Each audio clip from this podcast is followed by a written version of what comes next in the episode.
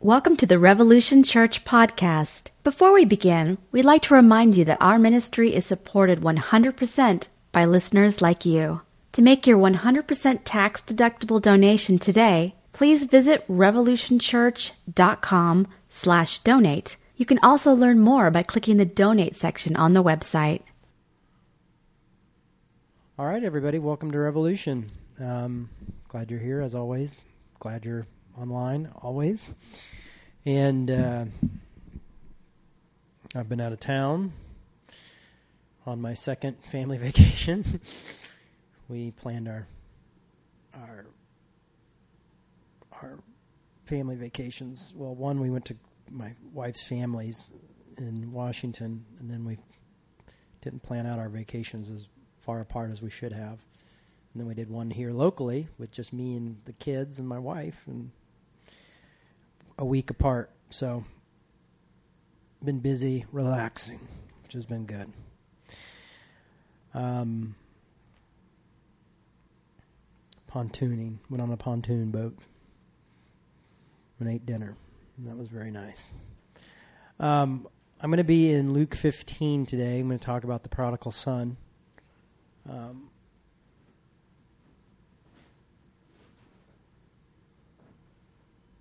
I th- I know that I t- do Luke fifteen at least once a year.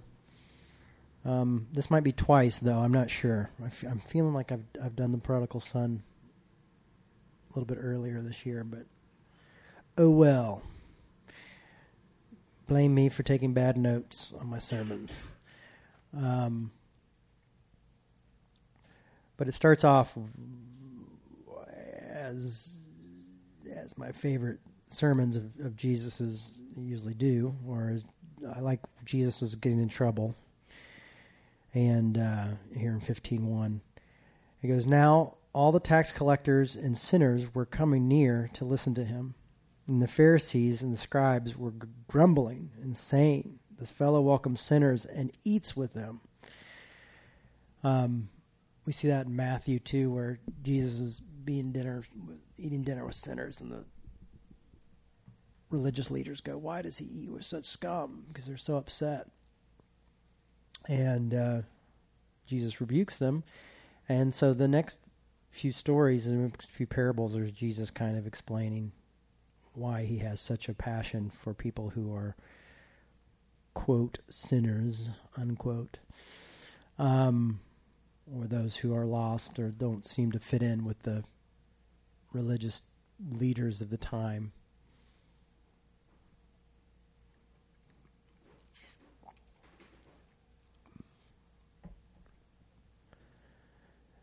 So, Jesus goes on to tell him this story. "So he told him this parable.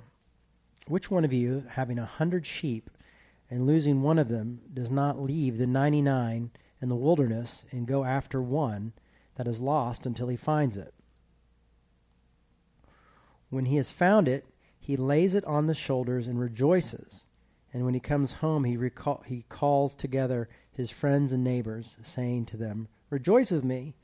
I have found my sheep that was lost.' Just so I tell you that there will be more joy in heaven over one sinner who repents than over ninety-nine righteous persons who need no repentance."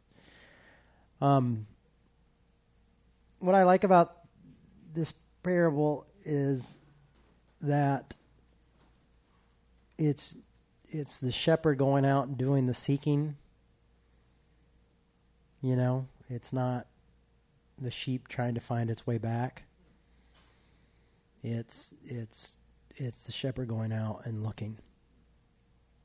And if you notice that, you'll see that that is a common thread in the first two parables, is this uh, seeking out.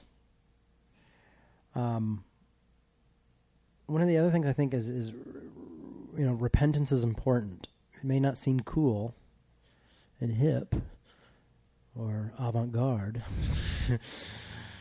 you know, um, but it is important, and it's important to Jesus, and it's important to the kingdom of heaven.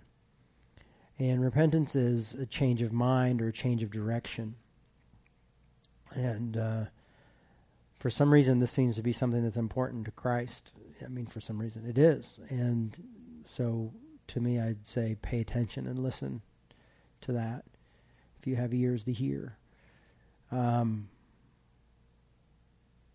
you know, this leaving the ninety-nine for the one is, is this crazy idea, you know, because we always think Christians like to focus on other Christians and being focused on the church, but it's saying leave your comfort zone, get out of your comfort zone, because what's important is the lost sheep. What's important is those who, who don't know that they're loved, should know that they're loved, that they're accepted, you know, that they're wanted, that they're desired, that they're objects of desire, you know, of God. And uh, they're being sought out by God. It goes on in the second parable to say, or what woman, having ten silver coins, if she loses one, then does not light a lamp to sweep the house and search carefully until she finds it? When she has found it, she calls together her friends and neighbors and saying, rejoice with me, I have found the coin that I had lost. Just so I tell you, there is joy in the presence of the angels of God over one sinner than who who. So just so I tell you, there is joy in the presence of the angels of God over one sinner who repents. And so Jesus is obviously telling the religious leaders, like, listen, this is my thing. You know, these are my people. I'm out seeking these people. I'm not just randomly having dinner. You know, I'm out seeking these people. These are my people. And am I, to prove it, I'm having dinner with them. I'm having covenant with them. I'm making covenant with them. And that's the thing is, that's why the the, the Pharisees and the t- religious teachers were so angry and so upset, is because Jesus was saying, I want to build a covenant with you. I want to be with you. I want to spend time with you. Once again, in this story, this woman is looking for something that's not looking to be found. You know, and she's seeking it out. She's looking to find it. Not, not the other way around. It's not looking to be found. It's not going like, I need to get to church on Sunday. I need to get right. You know, it's this... This is sought after, this this continuous searching, this leaving the, you know, the majority to find the minority, you know. And uh, once again, we see that word repentance again, you know, the lost, the repentant, you know, and... Um, I think, like, we don't want to think of anybody as lost or anyone as unrepentant or anything like that. And look at what that means even, you know. But we change because we're loved, you know. It's it's it's a love that says, I'm I'm calling out to people to let them know I love them, no matter who they are, no matter what they've done. All fall short, yet God in his gracious kindness declares us not guilty. That's the message, you know. Saved by grace, not by works, no man may boast. You know, that's the message. And he's saying, this is the message that I've come to bring. Come to bring good news. And uh, I think the good news for the for the Pharisees maybe is that they're, he's saying, you know, you're the other nine coins. You know, or you're the ninety-nine sheep. But the fact is, is that you're not the reason I'm here. So Jesus has made it clear that I'm here for the lost. I'm here for people who don't know what's going on. I'm not here for religious people. I'm here for non-religious people. I've come, the Son of God has broken into time, into humanity, in order to reach people who don't have anything to do with him or or, or have wanted anything to do with him. That's the message there. Um, then Jesus says there was a man who had two sons, and this is always Such a good story. The younger of them said to his father, "Father, give me my share of property that I will that it will belong to me." So he divided up the property between them. So basically his son's saying, I wish you were dead. I don't want anything to do with you. um, give me my inheritance now. A few days later, the younger son gathered all he had and traveled to a distant country. And there he squandered his property on dissolute living. When he had spent everything, a severe famine took place throughout the country, and he began to be in need. So he went to his, so he went and hired himself out to one of the citizens of the country, who sent him in the fields to feed the pigs, which I guess one is unclean, you know, to feed the pigs, and uh, too desperate, desperation working for someone from the other lands. So he went and hired himself out to one of the citizens of the country to feed the pigs. He would gladly have fed himself with the pods that the pigs were eating, but no one and no one gave him anything. When he came to himself, he said, "How many of my father's hired hands have bread enough and to spare bread enough to spare, but here I am dying of hunger." Um. So it didn't work out. The whole ordeal of give me my inheritance, I want to go live, I want to do this, didn't really work out for him. And uh, so what does he do? He goes, well, even at home, my my my my, my dad's slaves, my dad's workers have enough to eat. So I will get up and go to my father, and I will say to him, "Father, I have sinned against heaven before you, and I'm no longer worthy of being called your son. Treat me like one of your hired hands." So he sets off and went to his father's. So he does what a lot of us do, and he goes, you know, I'm going to make a deal. I'm going to straighten things out somehow and just say, hey, you know, I screwed up. Can I be a worker for you? And can I make a deal with you? And um always reminds me when I was a drinker, the late night deals I would try to make with God when I had drank too much. I'll never drink again, God, if you just let me get through this. Um, or when I would get panic attacks from smoking too much weed or things like that, and just, God, please, let me make it through this, before I knew what panic attacks were. I'll never do this again. How many times I must have had that prayer. Um,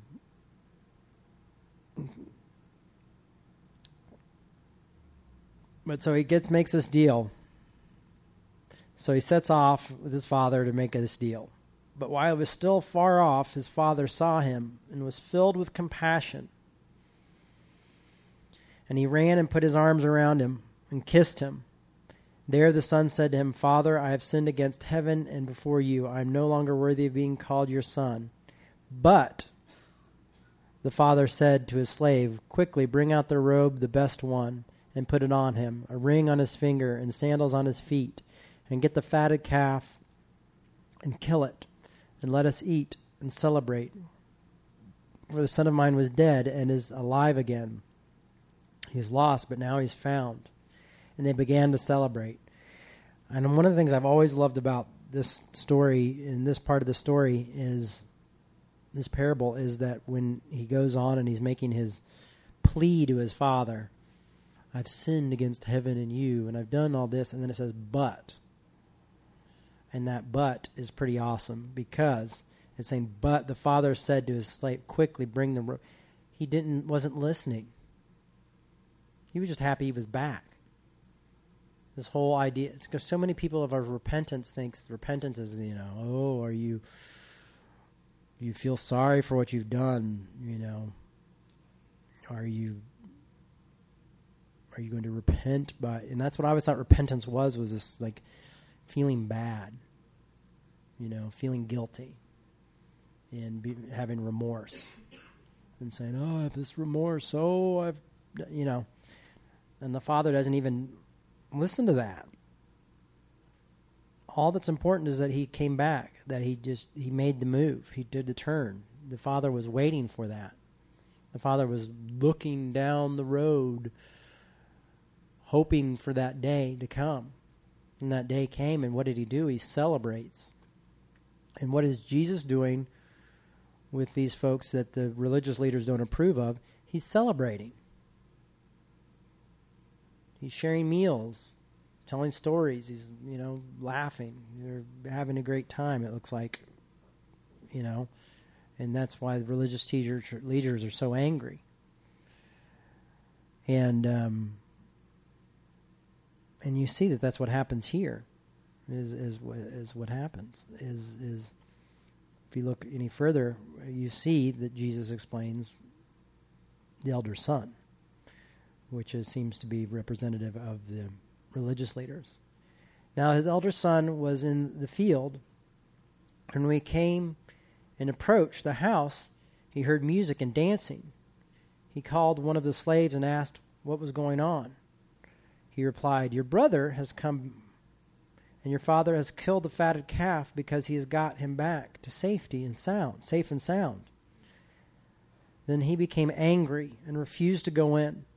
His father came out and begged and pleaded with him, but he answered to his father, "Listen, for all these years I have been working like a slave for you, and I have never disobeyed your command. Yet you have never given me one young goat that I might celebrate with my friends. But when this son of yours comes back, who has devoured your property with prostitutes, you killed the fatted calf for him." Now, one of the things you should look at, I want to look at here, is once again, you have the father or the shepherd or the woman um, pursuing. But this time, the father here is pursuing the Pharisee, the religious, the son who doesn't want to come in. He's gone out to seek, seek him out and say, "Come in, come in, come in." So you see there's constant pursuing here. There's a constant going after. There's a constant calling in and saying, "Come back, you know, come in, be in my presence. I love you. I care about you." And I think that's what he's trying to say to these Pharisees here is he's like, "I want you guys too, you know, come on in." You're, because really sin is sin. There's not a difference here. You know, you're just practicing legalism, and, you know, this other son's, you know, the other son is just practicing another type of, of just wanting to be by himself, wanting to go off and sow wild oats or whatever. Um, drifted away, walked away. And in a way, you know, don't let your good works cause you to drift away. Because what you have here is you have two things you, you see here, that both good works and both bad works get in the way of being in the presence of the Father. You know, it's like a grid, you know, and you've got good works and you've got bad works. But neither one of these things work. Works don't work. Um, works isn't what it's about. And this is very clear and very evident here that that's what it's saying, is that, you know, it's not about works. It's not about what you can do or what you can't do. You know, it's, you're being pursued by something that is better, bigger than that, greater than works. You know, um, but we live in a society that is so based on works and ideas and what we do or what we don't do, and this is not about that. This is about being loved and about being pursued by something greater than yourself that loves you and wants you in its presence and wants you with him. And that's what Christ is doing. And what Christ is doing here. There's so many different ways to look at this parables, but right now I think that's the great best way to focus today is is is, is that it's not about good or bad works. It's not about works. It's about realizing you're pursued and you're loved and wanting to be in, and allowing yourself to be in that presence. Um, you know, dying to yourself, dying to your good deeds, dying to your your uh, ego, allowing your ego to come down and say, oh, okay. It's not about you. It's not about what you've done or haven't done. See, because at the beginning, the son thinks, I've done all these horrible things, and it's all about these horrible things I've done, so now I've got to come back, and I've got to repent, and I've got to get right, and I've got to give this story about all these bad works I've done, and that maybe I'll get a little bit of grace. And instead, he gets a ton of grace, and the story's not even wanted to be heard. The, the lines of, forgive me, forgive me, you know. The father doesn't want to hear it. He just gives him a ton of grace, not just that little bit of grace that he was expecting. And then the older brother doesn't like it. He's upset that he's he's seeing someone else receive grace. You know, and grace is always for the other person. You know, it's always that other person, what the other gets, that we see and go, oh, they don't deserve it. Well, no shit, Sherlock. That's the idea. They don't deserve it. So, yeah. Goes on to say that the father was sat, said to him, son, you're always with me, and all that is, is mine is yours. So, I mean, listen to the powerful stuff that he's saying to these Pharisees. You know, if the good son supposedly is the Pharisees. But we had to celebrate and rejoice. Look, he's, he's giving them a whole different perspective here. You know, he's like, but we had to celebrate and rejoice because your brother of yours was dead and has come to life and was lost and has been found.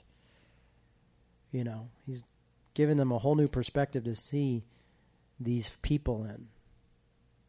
Like, this is a reason to celebrate. This is a reason to kill the calf. This is the reason to dine.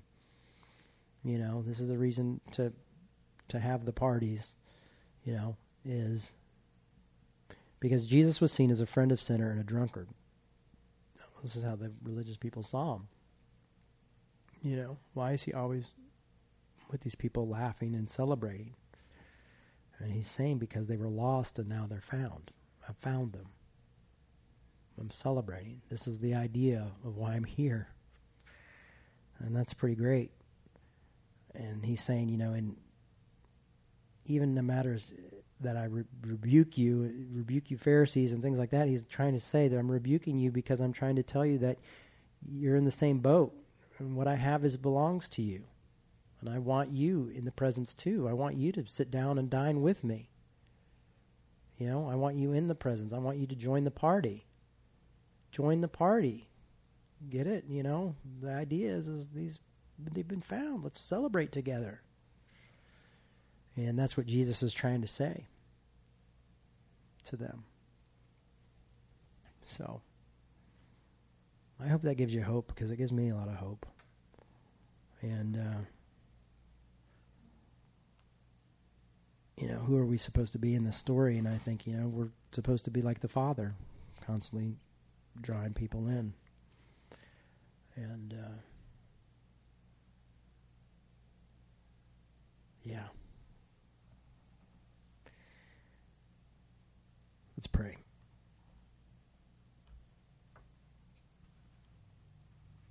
Lord, I thank you for this time together. I thank you for everyone here. I thank you for all the folks listening online. And um, just ask for your mercy and your grace. And help us to see uh, what real repentance is. And help us to desire to love people the way that you love people. Um, outside of our own comfort zone.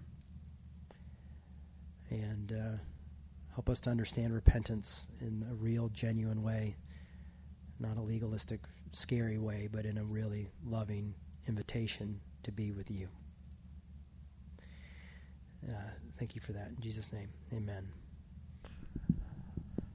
Um, also, as always, Revolution is a nonprofit, and uh, this is the the necessary evil of being a nonprofit, is that we raise funds um, if revolution is something that your church or something that you, you, you care about and would like to see continue, um, you can do that by making a donation to Revolution Church at revolution church dot com and going to the donation page and clicking on the donation link, or you can do it by going to Facebook, and we also have a donation button there.